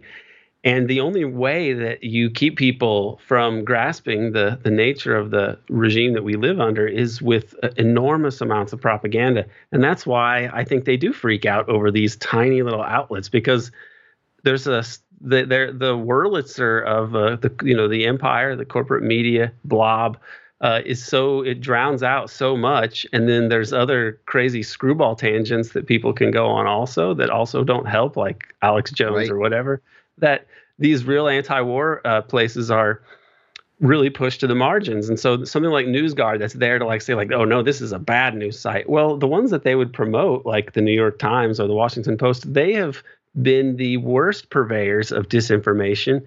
And uh, this is disinformation that has resulted in the deaths of millions of people in, uh, you know, illegal and very dubious, immoral foreign wars that the and and other operations that the U.S. has pursued to uh, in its attempt to try to rule the world. So these the worst disinformation purveyors are uh, are the ones that NewsGuard is going to give a huge uh, you know thumbs up to. So this is it's you know it's cliche to call it things Orwellian, but this is more like sort of Orwellian mind control from uh, from the empire, from the deep state. Almost immediately after Elon Musk completed his purchase of Twitter, Senator Chris Murphy, a Connecticut Democrat, called for a national security analysis of the of the deal. What do you make of this? Is there any is there any national security angle to Musk's purchase of Twitter? Well, if there is, it uh, it, it is something that would be problematic to even admit because you're you're saying that our conception of the national security, which in the case of these Democrats and Republicans means the maintenance of U.S. global dominance in perpetuity, right? Then you're saying that having a stranglehold on public discourse is is uh, you know a central pillar of our national security strategy. Okay, which right. is not how it's supposed to be. It's actually supposed to be that people don't we don't even think this way anymore. But it's actually supposed to be that the public has an idea of the policies they would like leaders to pursue, and then they they vote for people on that basis. Uh, it's not supposed to be the manufacturing of consent from the people in power, right? That's like an anti-democratic idea. So we that's but that's what of course what we have, but we have to pretend that we don't. So when they start talking about how Twitter is like part of the national security uh, situation in the United States, that kind of gives the game away because it's a it's in a way a tacit admission that like our national security strategy depends on being able to uh, propagandize the population. And if there's too much free speech, that might be more difficult. I mean, they might try to say that, oh, it's really prone to manipulation from like Russians. Right. But we all know, like, I mean, I know who I've been seeing on my feed all the time, and it's those uh, annoying troglodyte NAFO uh, spammers. you know, like if there's right. any huge PR. It, propaganda campaign for like war, you know, war and such, it's coming from the NATO side. This is it's like Russia announces that mobilization of 300,000 soldiers, and the U.S. response is uh, 500,000 um, spammers or something. It, it's kind of it's kind of pitiful. Uh, so if it is part of the national security strategy, this is just embarrassing, and it's uh it belies everything the U.S. wants to say about democracy and democratic deliberation and openness and transparency, uh, or, or, the U.S. as some kind of uh, counter counterforce against a quote unquote authoritarianism or so on. I mean, there's really no right. sort of authoritarianism that the U.S. hasn't supported domestically or or abroad and or abroad uh, that you could think of. So this is all just, uh, I think, late imperial silliness from uh, the establishment here. One last question. Senator Murphy also asked for review, for a review of AIPAC's actions in conjunction with a with an RNC um, group, a fundraising group in a Pennsylvania congressional race. There's a woman by the name of Summer Lee who is running in a strongly blue district that looks like it might be tightening now in the final days of the race. This is a district in Pittsburgh. AIPAC and the RNC are doing everything possible to beat her. They're afraid she's going to join the squad and be anti Israel, et cetera, et cetera. They spent $3 million in the Democratic primary to beat her. She won anyway. They've spent another 680,000 in the general election. It's no secret that AIPAC is political and that they oppose the squad and prospective squad, anybody who supports Palestinian rights or BDS but this is the way that AIPAC has always worked. So what what would there be to investigate? This is a good question. I don't know the details of what. I mean, there are laws that govern the way that these. Uh, I mean, they've been really, really whittled away at in recent years, but that are supposed to govern the way special interest groups can uh, operate in the U.S. And I think that AIPAC has a strange role where they're not exactly registered as foreign agents. Uh, Correct. They, they are not. And yes. And so you know, I, I, would guess that Murphy is just uh, really making a so I don't even making a symbolic s- statement here. I mean, we'll see what actually comes of this, but they seem to have free reign to throw money around because that's kind of the default in the United States anyway, as far as corporations being able to uh, influence and other pools of money being able to influence politics as much as they want. But uh, with AIPAC in particular, they have the extra bonus of being, um, you know, affiliated with the uh, with Zionism in the United States, which enjoys bipartisan support by and large. And uh, part of the way that it enjoys bipartisan support is by crushing people in either party if they are at all, um, you know, critical of the unconditional U.S. support for for Israel and Israel's crimes in Palestine. Um, so it's uh, this. You would hope that the that AIPAC is somehow uh, taken to task and and forced held accountable for manipulating U.S. democracy, but I'm not going to hold my hold my breath for that um, yeah. because uh, yeah. the squad, the the squad, some you know people like uh, Rashida Tlaib were were saying that Israel's an apartheid state, and then you know people freak out about that. The squad, I think, is very cautious and not especially useful, as we're finding out. With they don't even they're not even really there to help us avoid nuclear war. It seems yeah. now. Yeah, you're so, exactly right. They all voted uh, for the defense budget. Yeah, yeah, and they withdrew that letter. I mean, this is embarrassing. So, uh, you know, this is. I think that the U.S. the the situation with AIPAC having so much influence in the U.S. This is the kind of thing that's not going to really not likely to change until the U.S. position in the world changes, and at that point, it it won't be Israel can't be propped up in the same way by uh, U.S. global uh, dominance. You know that that's not yeah. going to be enough just to keep Israel do, uh, able to do all the things that it does. I would agree. Well, thank you, Aaron Good, for joining us. Dr. Aaron Good is a political scientist and host of the American Exception podcast on Patreon, and he's also the author of American Exception Empire and the Deep State. You're listening to Political Misfits on Radio Sputnik. We're going to take another short break and come back. Stay tuned.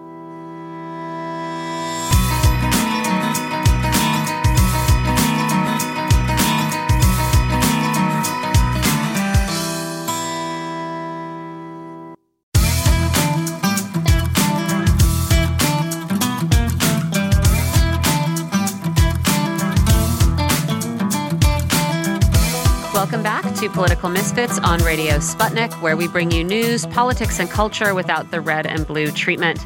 My name is Michelle Witte. I am here with my co host, John Kiriakou, and we are, as promised, checking in with our correspondent in Brazil to see what the hell is happening there as Bolsonaro uh, continues to be incommunicado and his supporters block roads and wait for word.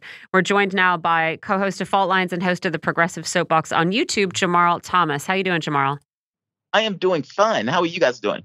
We're okay. Um, so last I saw, still no word from Jair Bolsonaro, neither uh, conceding this election or challenging the results. So the latest reports that I've seen a few minutes ago was that Bolsonaro and people around him basically he is going to accept the results, even though he's not necessarily going to concede. Um, and this was coming out from his own people in his own campaign. The communication minister basically came out and said that he will make a statement today um, conceding doesn't necessarily sound like it's going to be on the agenda, but at the very least, they say he's not going to test the results. And so, eh, yeah, everybody is basically waiting for him to say anything. Um, the big news here, though, are the protests. Mm-hmm. The truckers at this point have gotten to the point of blocking um, access to mm-hmm. various things like grain and food. And there are few shortages in various parts of Brazil as a direct result of the truckers and the way that they're basically protesting.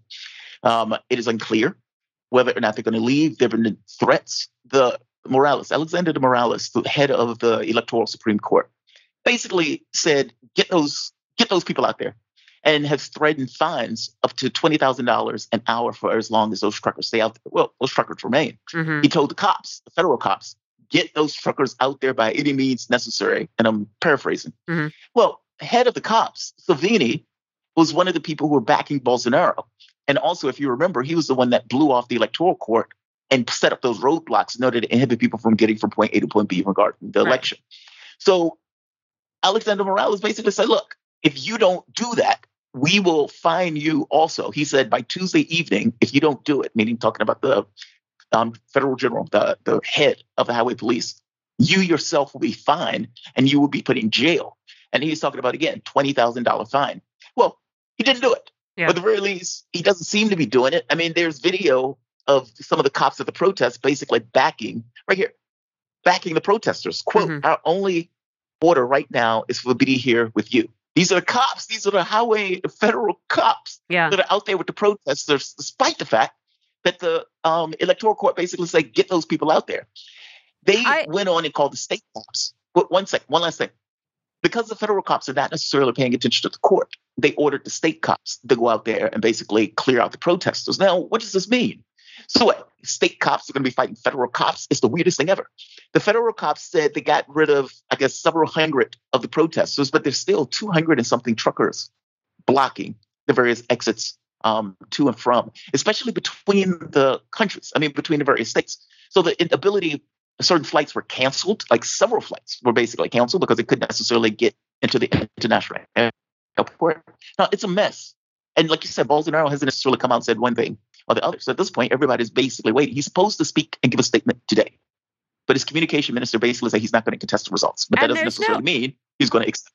I mean, I've seen also there was news from an hour or so ago that the public prosecutor's office has opened an election fraud investigation against the director of the the federal highway police for ordering their own uh, election day roadblocks that they say were intended to prevent people in in rural areas from voting. Well, my question about these protests is also that it doesn't I mean, Bolsonaro hasn't spoken. I haven't seen anything suggesting that Bolsonaro has that this is being coordinated at any level beyond the grassroots. I'm wondering what sense you have of that.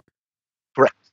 No, that's true. Yeah. I mean, a lot of this stuff is being organized on like Telegram and social media. And so there doesn't seem to be a kind of a coordinated thing. It's also, it's just we support Bolsonaro we don't like the fact that Lula's coming in office. And so we are now going to protest and we're going to make a stink about it. Mm-hmm. And so it's almost like people, you know, children doing spec. The problem is these children have the ability to block access to things that people need, like fuel and yeah. food. Yeah. And look, within a few days, I mean, you're talking about certain areas of the country that like is out of fuel where people are, you know, in these long lines and everything else.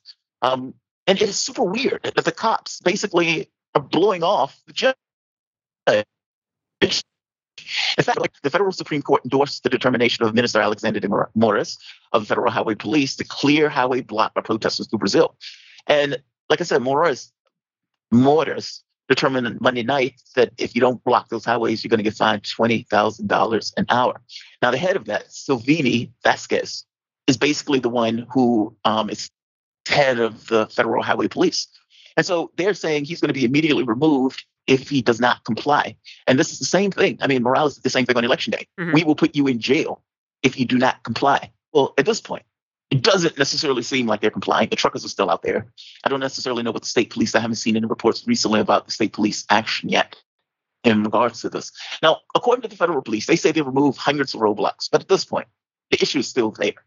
And so it is anybody's guess what is going to happen. Apparently, they're giving them until Tuesday night to basically get this done. Um, and then um, what? Like, what's, right what's the or else? If if they don't I, do it, or else is he going to jail? Yeah, okay. He's going to put him in jail. Yeah. Like, keep in mind, on the election day, they were threatening him jail in the first place, saying basically you're non-compliant. A judge is giving you an order. The Supreme Court, the highest Supreme Court of the land, has basically backed up Alexander de Morales, the head of the um, the electoral Supreme Court, and basically said, get those people out there, and we're backing Morales in doing so. So it is a weird situation where truckers and police have basically backed Bolsonaro. And at this point, they are blowing off the rulings of the court and the highest court in Brazil. It is super weird. So the question becomes what does state cops do? Are you yeah. going to have state cops fighting federal cops and trying to get rid of protests? Do like, you call, right Do you call out the military, right? And they're always questioned the military. You know, the, the whole narrative about Bolsonaro's ability to hang on to power if he lost this vote hinged on his support of the military, which, oh. you know, everybody assessed was not enough, not enough for them to actually, you know, try right. to put their finger on the scale. But it might be a bit to call them out to enforce an election against him, you know? That's, man, I yeah. don't know what that looks like. I don't either. Like because my my take on this initially was from a point of view of let's say the legalistic point of view, from the purely political and legalistic point of view. Bolsonaro lost, and many of his own supporters people who were in um, government.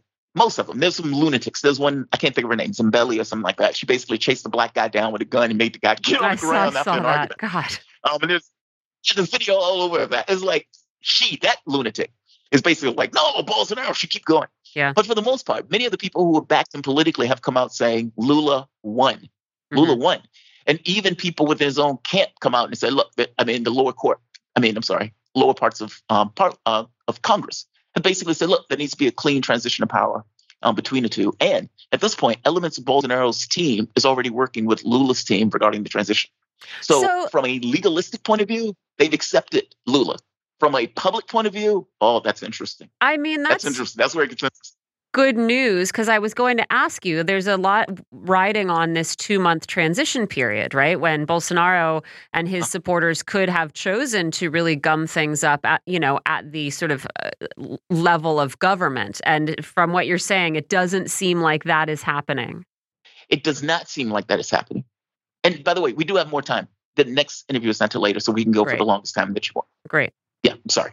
sorry to add that on there, but I didn't know. know Time changes are wild. Um, yeah, no, I figured.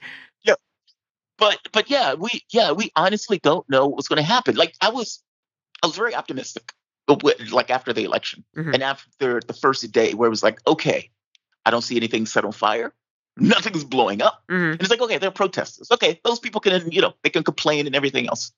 And then my thought was, okay, it seemed like the world is accepting this. Mm-hmm. And it seemed like the political aspect of this is accepted. So, like I said, from a legal, legalistic point of view, he does not seem to have support. He seems to be completely isolated from the standpoint of his own people coming out saying, yes, Lula won. Or his own communication person coming out saying, okay, yes, Bolsonaro is going to make a statement today, um, and he is not going to contest the results of the election. Well, that's different than saying that Lula basically won. That's just saying he's not going to contest the result of the election. However, Bolsonaro hasn't made a statement at all. He was supposed to speak on Monday. Well, yeah. he hasn't said anything. Yeah. The supporters are out there literally flipping out. And so the issue is not politics. The issue is more so the public.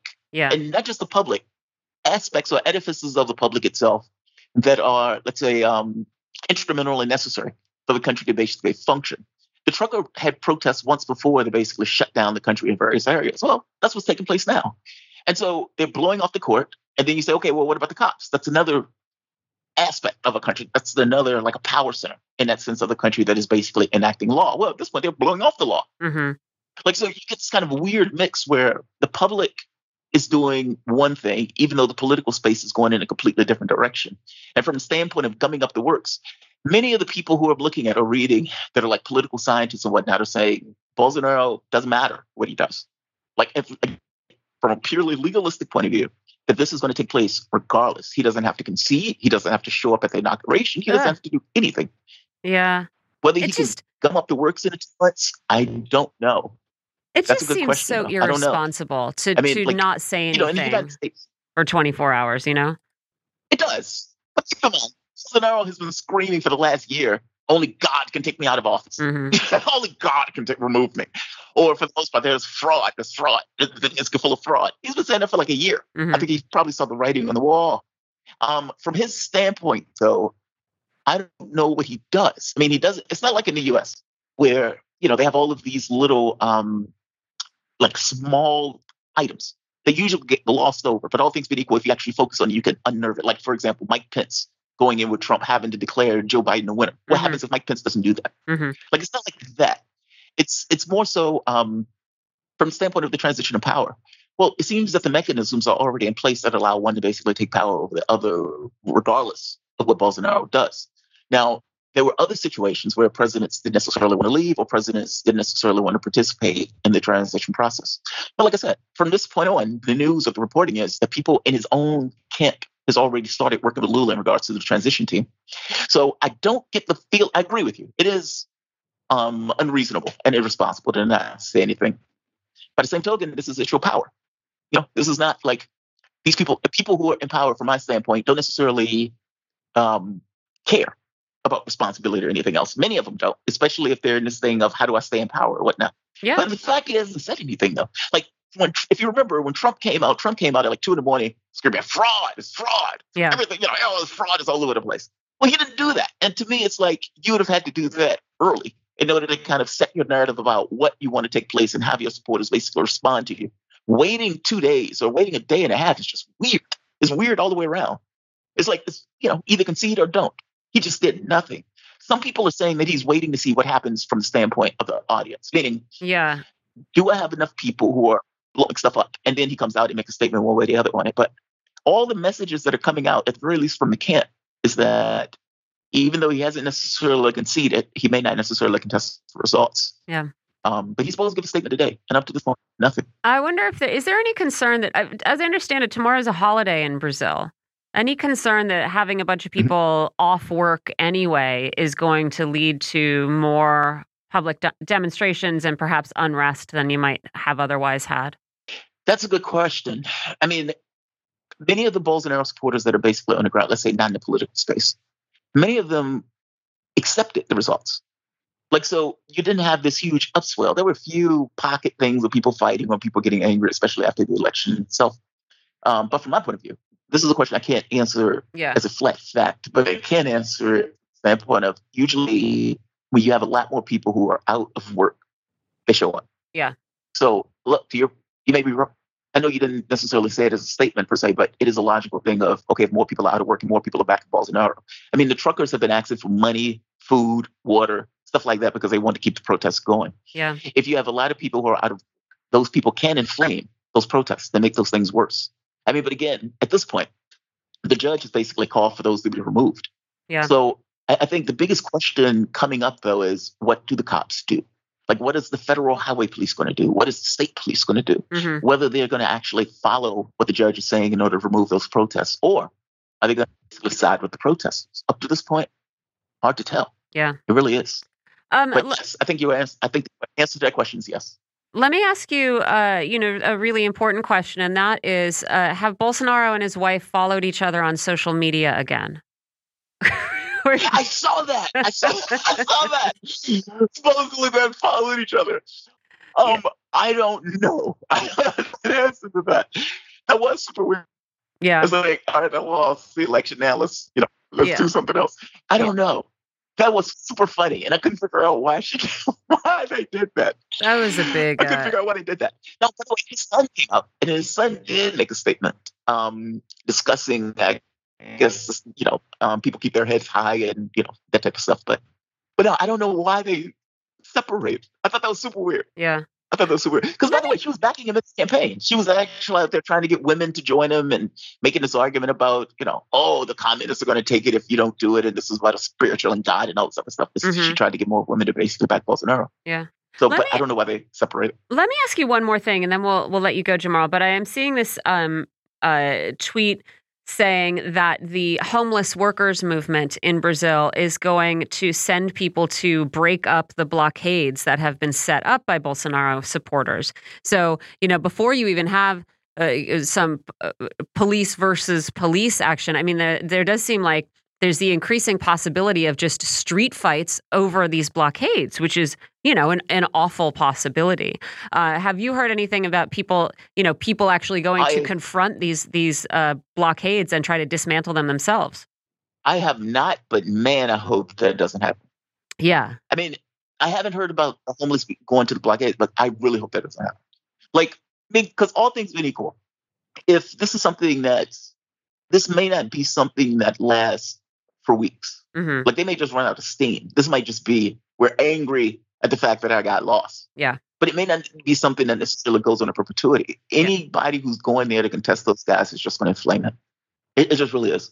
Yeah. I mean, it's one of those things where this is, on some level, it is the cops' responsibility to get those people out. Yeah. And if it gets to the point, I mean, because what are they going to do? And Bolsonaro's responsibility, have, frankly. It, it is. Yeah. But but I don't know if we can accept Bolsonaro as a reasonable or let's say a responsible actor in this. I mean, like I said, I don't mm-hmm. think Trump was a responsible personally. Mm-hmm. I mean, Donald Trump went out there screaming fraud. If you're, the problem is, your electoral system is the thing that basically decides legitimacy. We are conferring legitimacy because this is the guy that won. In Brazil, the electoral system is compulsory, meaning everybody has to vote. Or you need to come up with a reason why you didn't vote, or otherwise you get a fine if you don't do so. The electoral, meaning the people who are going to vote, for the most part, this notion of fraud is nonsense. They're the Electoral Commission, the Supreme Court, um, the Supreme Electoral Commission, they basically were putting out all the information necessary, meaning, okay, these voting machines were down, they were down in this particular location, they were replaced here. They were doing everything in their power to deal with this issue of fraud in order to ensure that the legitimacy of the election was solidified within the context of the public mind. If a president is going to scream fraud, the electoral system is broken and everything else, they're basically cutting and undercutting the legitimacy of a particular election every bit as much as what Democrats did when they screamed um, Vladimir Putin put Trump on his back and ran across the finish line, or every bit as much as Trump did when he started screaming fraud. It undercuts your country's ability to choose a leader and give legitimacy to that particular leader to rule. That's what Bolsonaro is doing. And so many of his supporters are like, that guy is illegitimate. Even many of those guys basically said he should overthrow the country itself, meaning he should just blow off the election and take power. Like this is where some of their heads are. And so Bolsonaro basically inspired this. I mean, anybody who's here who's screaming about fraud is basically taking their cue from Bolsonaro every bit as much as they took their cue from Trump. And so irresponsible or responsibility or responsible is not something that I would ascribe to Bolsonaro. Yeah. However, this transition process go has to on some level go or potentially go without him. Right. Yeah, we'll have to see what he comes out to say. All right, Jamarl Thomas, we're going to let you go. That was Jamarl Thomas of our own show, Fault Lines, and also the Progressive Soapbox on YouTube. Jamarl, we might have to check in with you tomorrow and see uh, see what Bolsonaro said. But for now, uh, we'll say goodbye. Thanks for joining us. We'll talk to you later. Hey, uh, John, you want some breaking news? Oh, I'd love some breaking news. And after you're done, I'll give you some funny news. Oh, all right. How exciting. Well, my news is that uh, in, in uh, the category of people negotiating with themselves, Elon Musk has just tweeted that Twitter verification is not going to be $20 a month, it's going to be $8 a month. So maybe it'll get well, down to five, and that will be an I'm, appropriate level for Aaron Good. yeah, I'll keep my I'll keep my eight dollars. It's not worth it to me. No, not worth it. All right. How about this from the from the London Telegraph? A production of Romeo and Juliet for non-binary performers with Juliet reimagined as a persecuted Jew and Romeo as a member of the Hitler Youth. What? It's become Yep, it's become embroiled in a row over what? Over its failure to include any Jewish people in the casting call. Well, I, you know, I'm not surprised at that. wow. I was about, I was thinking, like, surely John isn't poking fun at, like, you know, an effort to include non binary actors in performances, no, no, but no, that's fine. Oh, boy. I yeah, don't think that was. Nuts. I don't think that was the vibe between the Capulets and the Montagues. That uh, I they were. I think they were just rivals. I don't think that exactly. Wow. Exactly. Wow, embroiled, embroiled in scandal, you say? Well, people are people sure are sensitive these days, John. Boy, crazy. Yeah. Just crazy. Well, that makes me feel better than anything else I've heard all day. That's terrible. And yeah, if you had asked me how much money I wanted to bet that there weren't any Jews involved, I would have I would have bet quite a bit. Um, I have some some local news that that caught my eye just because it sort of comes back to a theme that we've been talking about, which is the pandemic. Is it still a thing or not? And Axios right. this morning noted that the DC Council is uh, considering suspending the city's student COVID vaccine mandate, partly because vaccination rates are low and nobody's getting this booster. Um, the story says that as of the end of September, around 46% of DC public school students were still not in compliance with getting their first uh, COVID shot. Um, and that only six and a half percent of DC residents have gotten the new uh, the new bivalent booster, and so they're kind of thinking, well, you know, should we even bother? Uh, the story also notes uh, that uh, it is difficult to convince people to get boosters when the administration is also saying the pandemic is over. Right. Yeah. Which makes total right. sense. I'm a little surprised that these these rates are so low in DC. Like compared uh, to Maryland, uh, uptake for the new booster is me. it's 11.5 percent. Um, uh huh. Yeah, in in Virginia you can't tell. So it's about double in Maryland. I mean, some of this is access, some of this I don't know. Some of this is demographic, but actually, I thought that um, well, I but, thought that African Americans really... were actually really taking up the vaccination, right? Which would make yeah, yeah, yeah. rates would be higher right. here. No, in the in the beginning, DC was well ahead of Maryland and Virginia mm-hmm. in the number of residents who were vaccinated. They were like leaders in the eastern United States. I think also people just I mean the first vaccinations of course as we recall were were for adults. And I think people really yeah, also yeah. are not necessarily seeing that there's a ton of value in um, vaccinating their children against this disease. They're not, I'm saying this is what this data says to me. I am not saying whether or not you should vaccinate your kids, right? Because right. I don't have any. I haven't had to make that decision and I wouldn't make it for anybody else. Uh, but yeah, I mean, it looks like they are, you know, uh, they're going to have to drop it or you're going to have a bunch of kids who aren't in class. So, yeah, the weird yeah. the, the, weird pandemic story. And in the meantime china has uh you know china has imposed a couple of more sort of snap lockdowns because of covid cases. Yes they so have. you do wonder like how long we can have these two parallel tracks in terms of how we deal with this without ending up well i don't know. I was going to say ending, ending up sort of minimizing travel and population transfers but i guess you can achieve uh, china can still achieve what it wants to through testing and quarantine. Uh, we'll see. I think we'll and, be talking know, the, the, Oh yeah, we're out of time. We're we? out of time. Save it for tomorrow, John. Got to do our thank okay. yous. Thanks to everybody for joining us. Thanks to everybody for listening. John Kiriakou and myself, Michelle Witte. We'll see you tomorrow.